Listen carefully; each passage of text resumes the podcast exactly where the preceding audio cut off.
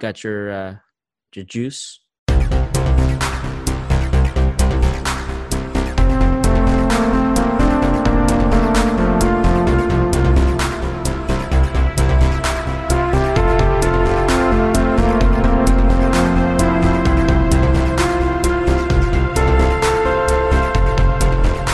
Welcome to the podcast that is done by Curiosity Public. I'm Dutch. Jules here. Dylan.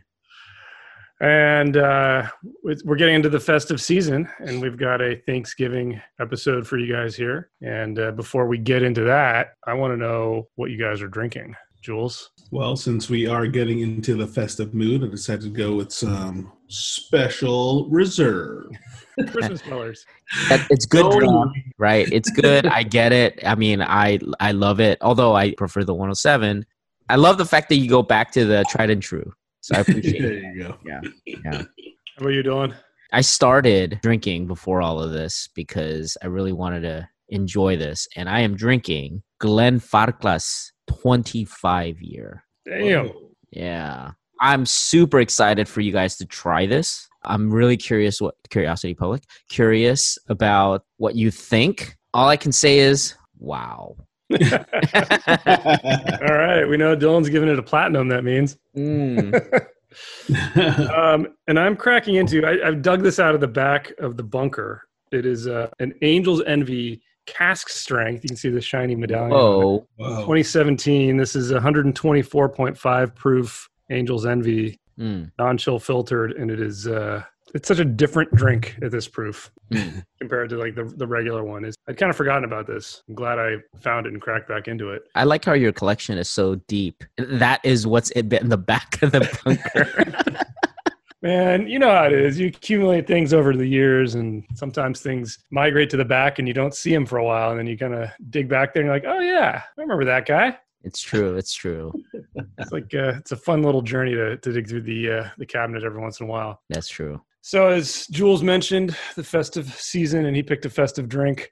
And these are all kind of we got a good range of celebratory drinks here, but with Thanksgiving upon us, even though a lot of people are going to have to kind of have socially distant Thanksgiving celebrations this year, it's always a good idea to pick out a nice drink or drinks for Thanksgiving. Dylan, you had this idea about what you would like to bring to a Thanksgiving or what you typically bring to a Thanksgiving, right? Yeah, I was thinking about this because I'm actually preparing. I want to explain how I approach Thanksgiving because there is a tier system, meaning that I think Christmas for us is the big event. And so I bring out the big guns, the big guns for Christmas. But for Thanksgiving, though, I bring up kind of a second tier. Because Thanksgiving gatherings are usually about overwhelming amount of food, and gluttony, and sports. And so you might have people just wanting to just down things. You're not there to like, oh, let me appreciate a 25-year Glenfarclas. So I'm not bringing a 25-year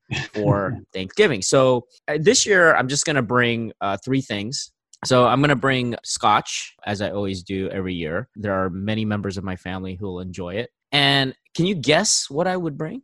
I'll bet you can't because it's a brand new bottle. I kind of want to think that you'd bring the Costco 20-year or 22-year, but the reality, I kind of feel like you'd go with like a Macallan just for the name recognition. It's a show-off thing to do, you know, for you. Yeah. Actually, you're right. You know why? Because, I mean, there are a couple of people who are, you know, they know one or two things about scotch, okay? But there's definitely more people who do not recognize a lot of the brand names. And so I'm not going to bring out the big guns, like, you know, the super age stuff. So I'm just bringing a Macallan 12-year, but here it is, the sherry cask. Not the double, not the triple, the original. Straight up sherry. Yeah, because it's the original. We know what kind of flavor I'm going to get, and I think it's a good drink that people will recognize and they'll enjoy. Yes, there's a lot of hype, and I'm sure the name recognition does some component of placebo effect in enjoying it, but hey, you know, whatever. It's Thanksgiving, right? So that's one. The second one is I bring a rum. And this year I decided to, I'll give credit to Dutch. I'm going to bring the Real McCoy. Nice. So I'm not bringing the Foursquare. Which year? It's the 10 year. Nice. So it's going to be Real McCoy. I figured, I want to keep it pure in terms of the rum. People can mix it if they want. People can sip it if they want. Some of my plan involves using that rum for a hot toddy as a dessert or dessert drink. So that works really well, right? So I got scotch drinking during the dinner. I got a hot toddy ready to go. And then, of course, when we're watching some sports or sport, we will be drinking some bourbon. And so, this is a tough one because what do you choose for a bourbon on Thanksgiving? And this year, I'm going to bring something to celebrate a comeback kid, if you will, of the year. And it's going to be Knob Creek 12. Oh, very nice. Yeah. Great choice. Yeah. So those are... You got the 12-year scotch, the 12-year bourbon. Yep. Not bad. So, it's not top tier. And that's going to be Christmas. Hopefully when we do the podcast for Christmas, you'll hear what I'm bringing this year. But that's my Thanksgiving, folks. Nice. I want to hang out there. That sounds like a good selection. It'll be good. Jules, you have yours ready or you want me to go? Yeah. No. So normally, I usually end up at my parents' place for Thanksgiving because they've traditionally hosted for us. And whenever I'm over there, I usually always end up drinking a Lagavulin 16 year because that is my dad's dram of choice. And so that is normally a pour for sure. But I've also been slowly introducing him to some of the bourbons and whatnot. And he has come to like actually two of them lately, Maker's 46 and Statesman. So I'll be deciding on which of those two to bring and share just to partake in the festivities. So is it always whiskey for you guys? You never mix it up with anything else? Yeah, normally whiskey. I mean, we used to do... it's mostly that because we used to do tequila and whatnot for margaritas and stuff every now and then. I think it also just depends on, extended guests who get invited and whatnot. But typically, if it's just the family, it's mostly, and it's also beer. So as we watch a football game. Nice. Knowing your family, I think most compatible would be a whiskey, like a scotch, and maybe a bourbon. I think a bourbon would be okay. Yeah. But, that's good. That it's also just a lot of beer drinkers in the family. So Corona Light. Hey, you got the best. Snoop does, man. Have a good time. Nice. Yeah. So I usually have a range of things when I think about Thanksgiving. And if we're hosting, because my wife and I host pretty frequently, this year we're actually not, obviously, because of the circumstances, but there's usually a range of things. So with the meal, a lot of times we'll bring some wine out and, we don't usually talk about wine, but we usually have some nice red for the meat to go with whatever we have going, and also some white. But my whiskey choices, I have my collection. If somebody's really into it, they can come and grab something to drink, but out on the, out with all the food for appetizers and things like that, I like to put a bottle. And my go-to is I.W. Harper 15. Wow. Because it looks great. Yeah. It's an impressive bottle. Yeah. Yeah. And I'll usually have a second bottle that's kind of more for people that want to mix it or something like that. And that can just be whatever, something usually on the cheaper side. But for me, that I.W. Harper, it's not too hard to find. You don't necessarily break the bank to get it. So it looks so good sitting out there with whatever Thanksgiving decor you have. So that's always one of my go-tos for Thanksgiving. I have a couple of other drinks, though, that I almost always pull out on Thanksgiving. And one of them is the after stuffing my face, I almost always will have a pour of Fernet Branca. Wow. Because that just helps the stomach settle, just helps you feel good after, stuffing ham and turkey and stuffing down your throat. So that's one of those. And then the other one, it's more of a Christmas one, but I will crack it out during Thanksgiving sometime, which is some of the bourbon cream from Buffalo Trace. If you've ever tried their bourbon cream, man, either that, a lot of the times after the big meal, people want some coffee. So I'll bring that out, maybe bring out the Irish cream. There's really good hazelnut Irish creams out there and pour that in with the coffee. That's one my dad always goes for.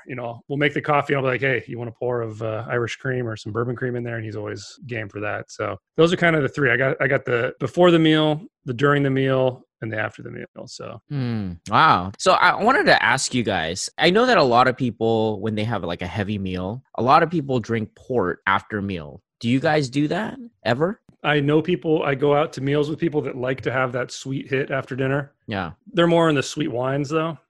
I've never been into that. For some reason, like what I want is the bitters. I want the Fernet. Like that to me is what caps off a meal. Yeah. I only bring that up because I actually didn't care what you said. I wanted to give an anecdote. I don't even want to hear what Jules has to say about it. Sorry, Jules. Jules, do you have any thoughts on port? Oh, nothing. Okay, great. So seriously, Jules, do you drink port? I've only drank it a couple of times, and they've mostly been like at steakhouses. Is when I have had them, and a lot of times actually it's mostly when they're like business meals. So if I'm with coworkers or taking a client out or being taken out by somebody, that's actually the only time. Otherwise, I'm usually not into that. So, are you interested in hearing Dylan's anecdote? He apparently has an anecdote. Apparently, it's a short one. It's better be good. Yeah, like one word. The reason I ask is because I really cannot drink port. I couldn't understand port. And every time I drink port, I unfortunately vomit. And it's been it's like 100% hit rate. And it's weird. The time you were like barfing in the streets of LA or something? Yes. And I've done that multiple times on the same street, by the way. And this is like... That's probably like everybody in LA. I don't know. I would have to say parts of me are on a very particular street.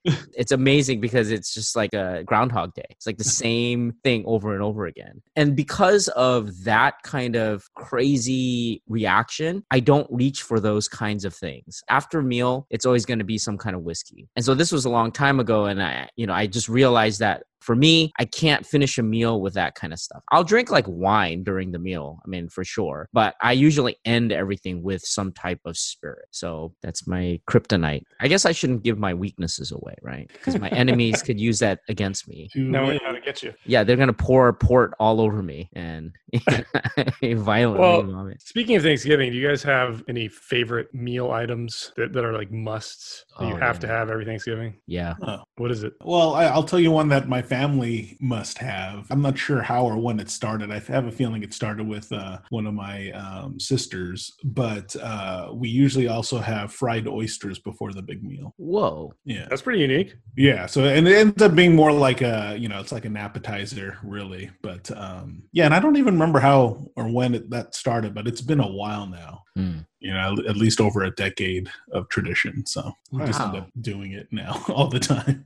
How about you, Dylan? All right. So first of all, I want to preface this by saying this is going to come off as being very selfish. But I want to say that, I don't know, it does sound a little selfish because every Thanksgiving, I really, really love stovetop stuffing, okay? If somebody makes stuffing from scratch or they get it from some fancy place like Frou Frou, Bourgeois stuffing, I just don't like it. And I ask that I bring a stovetop stuffing and I just make it. Because it takes 5 minutes, right? You don't just bring the box and give it to them. They're like, here, make this. No, because you just need butter. And you know what? I don't like the low sodium thing. I want the full sodium, okay? And I want the chicken one, even though we're eating turkey or whatever. And I love stovetop stuffing. I just have to have it. Like, that's my yearly ritual. And you know what the crazy thing is? I'm the only one eating it.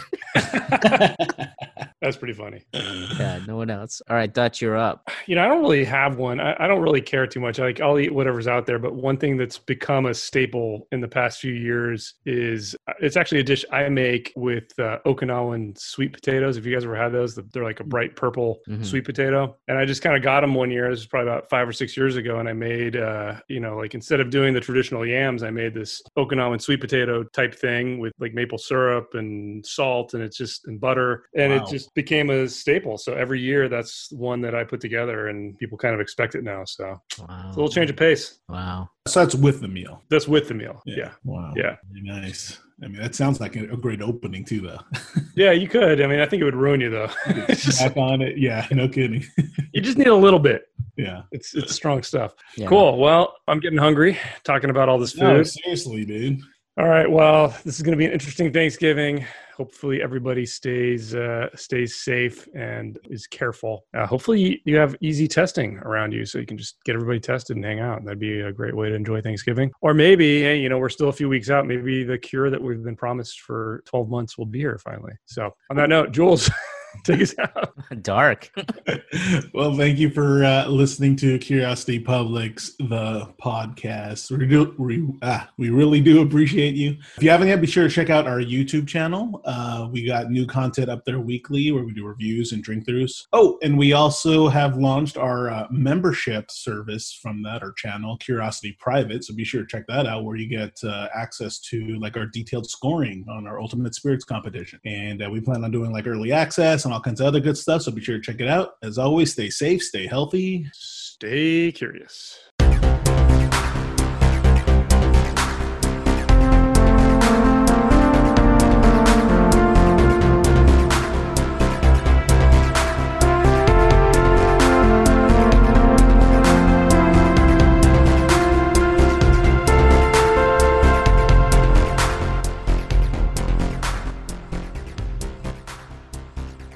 I forgot to mention Derby pie. Have you guys ever had Derby pie? Like no. Kentucky Derby pie? It's called Derby pie. It's basically like pecan pie with bourbon and chocolate in it. Oh, sounds so good. Yeah, it's pretty deadly. Oh, see, now I have to find it. Do they sell it anywhere? Look. I don't know. You gotta make it. I just have a recipe. I see it online. Looks good. Yeah, it's dangerous. Wow. It can be a little too sweet sometimes. Dude, nothing's too sweet on Thanksgiving. Yeah, it's true.